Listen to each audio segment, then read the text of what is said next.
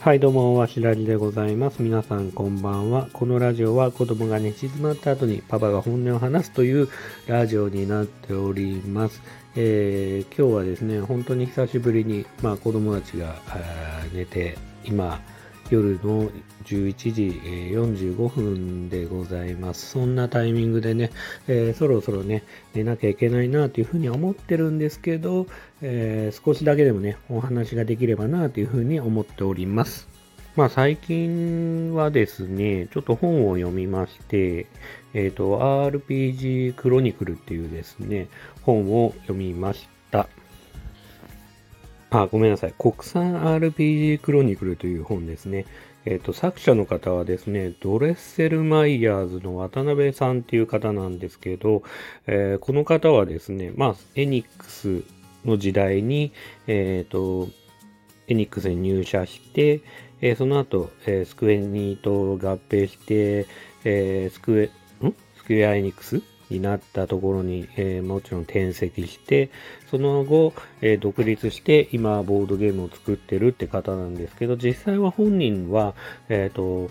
ドラクエチームだったり FF のチームだったりにはいなかったみたいなんですけど、えー逆にね、そういう近くにいた視点から、えーまた今こうやってボードゲームを作り続けているという、えー形で、えーと、ドラクエと FF を、え客観的に、えー分析してるという本でございます。えー本当にね、ドラクエの、えー誕生秘話から FF も同じくですね、まあ本当にファミコン初期の時代から、えーそのドラクエと FF のね、比較をしながら説明をしてくれながら、今いくつになるんだろう。えーっと、FF は16かな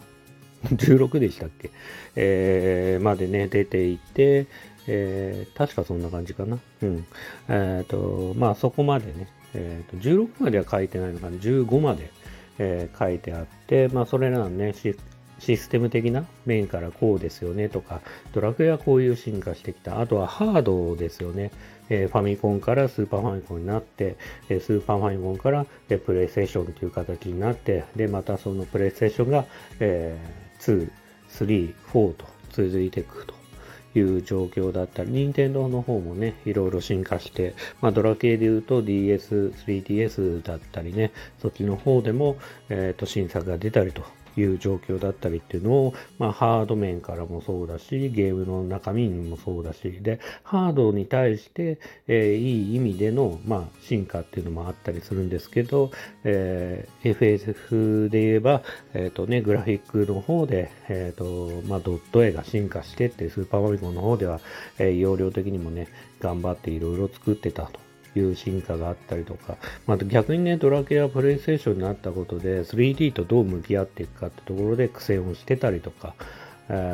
プレイステーション1で言うと、えー、と FF7 とか8とか9とかは、まあ、バトル面でね、えー、と戦闘画面は 3D で表現できてるけど、えー、とマップ画面に関しては、まあ、3D に見える 2D っていうかね、えっ、と、なんていうのかな、3D で作ったオブジェとかそういうものを一回、えーレンダリングっていうのかな、まあそういう形で 2D に起こして、それを貼り付けて、あたかも 3D かのように見せてる。ただ、まあマップ画面についてはそういう意味ではグリングリングリングリ回ったりとか、えーできないよという形で、えー作ってて、まあプレイステーション2になると今度は、あの、その全てをね、本当の意味での 3D ゲーム、全て 3D で作れるっていうように進化していったりとか、まあそのね、ゲームの進化とともに、えっ、と、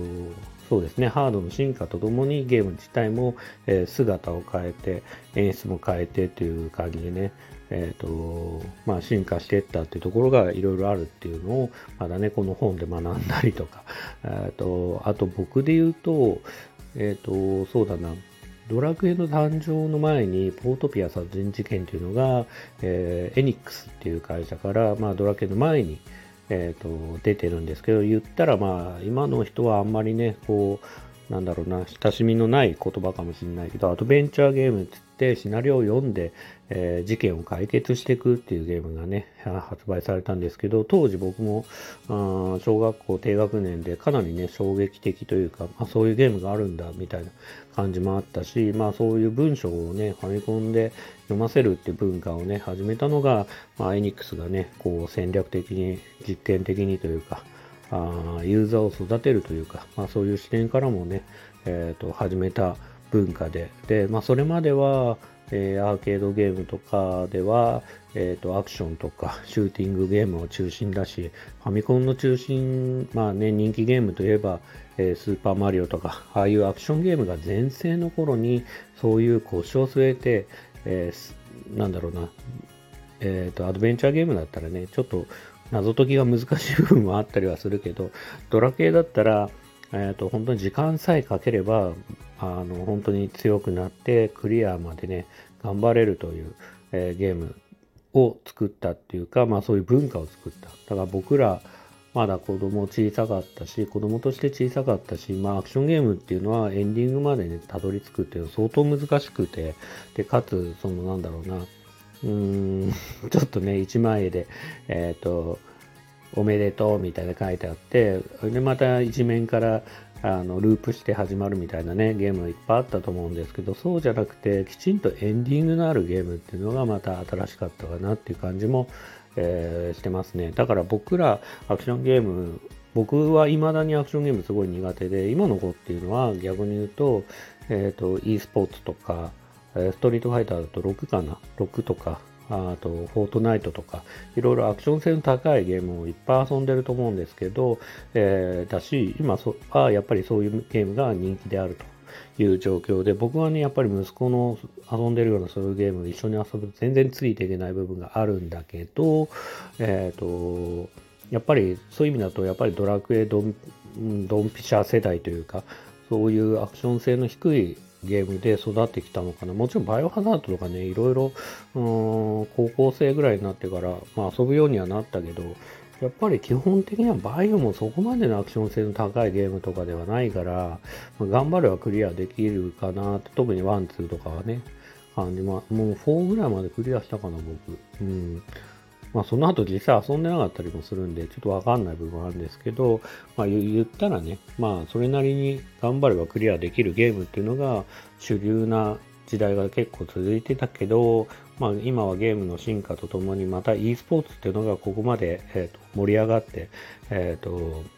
いる状況でやっぱりまたねアクションゲームの反射神経のえー、そういう部分が重要になるゲームっていうのがまたブームになって僕らおじさんたちは置いてけぼり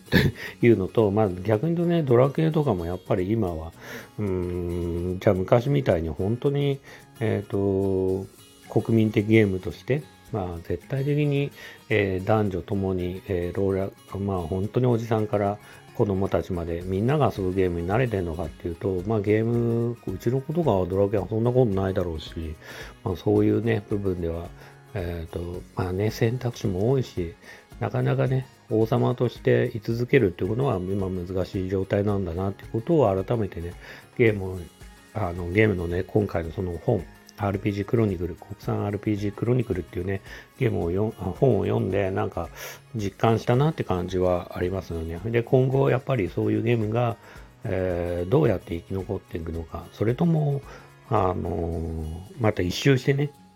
アクションとか反射神経がこんだけね、ずば抜けてないと、やっぱり勝てないんだとか、オンラインゲームじゃ面白くないんだっていう人が、逆にオフラインでこれだけ腰を据えてゆっくり遊んで、えー、楽しむってゲームがまたね、ブームになる可能性はね、ゼロではないっていうのもありますし、で、あとは僕らで言うと、映像はね、すごく進化してるけど、やっぱあの懐かしいドット絵的なものだったりっていう部分の、その、なんつうかな、古き良き的な、まあそれがおじさん的でいいことなんかわかんないけど、あの、まあそういうゲームもね、今後はね、やっぱり、うん、ごく一部の、えーと、コアなファンにはしっかりね、ぶっ刺さっていくコンテンツだと思うんで、まあ今後もね、生き残る部分は生き残るかなっていうふうに思いながら、えー、その本をね、えー、なんだろうな、うん、まあ本自体はこんな僕が説明してるようなところじゃなくて、まあ、本当に細かくいろいろ、ああ、そうなんだ、そうなんだ、この、FF いくつはこういう感じだったんだとか、当時こんな状況だったんだよって、すごくね、勉強になるっていうか、なるほどなと思うこといっぱいあるんで、ご興味ある方はというふうに思いました。でおまけ的にちょっと話すと、まあやっぱそれ読んで僕も感化されて、えっ、ー、と、RPG 作る遊びたいなーって。RPG 作るって皆さんご存知ですかね。あの、自分のオリジナルの RPG が作れるっていう、まあツールっていうのがな、まあ簡単な、そうですね、スーパーファミコンの時代からあって、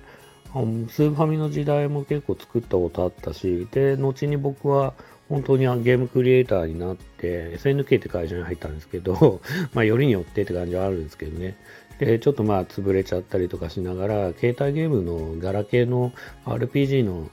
月額サイトの責任者とかもやってて、結構しっかりね、売り上げは毎月何億円っていう形で売り上げてたようなゲームサイトの責任者はやってたんで、RPG ちょっと作るようになって、作るっていうかね、プロデューサー的な立場だったから、あんまりなんかプレイヤーとしてこんなゲームが作りたいっていうのは原案1個作って、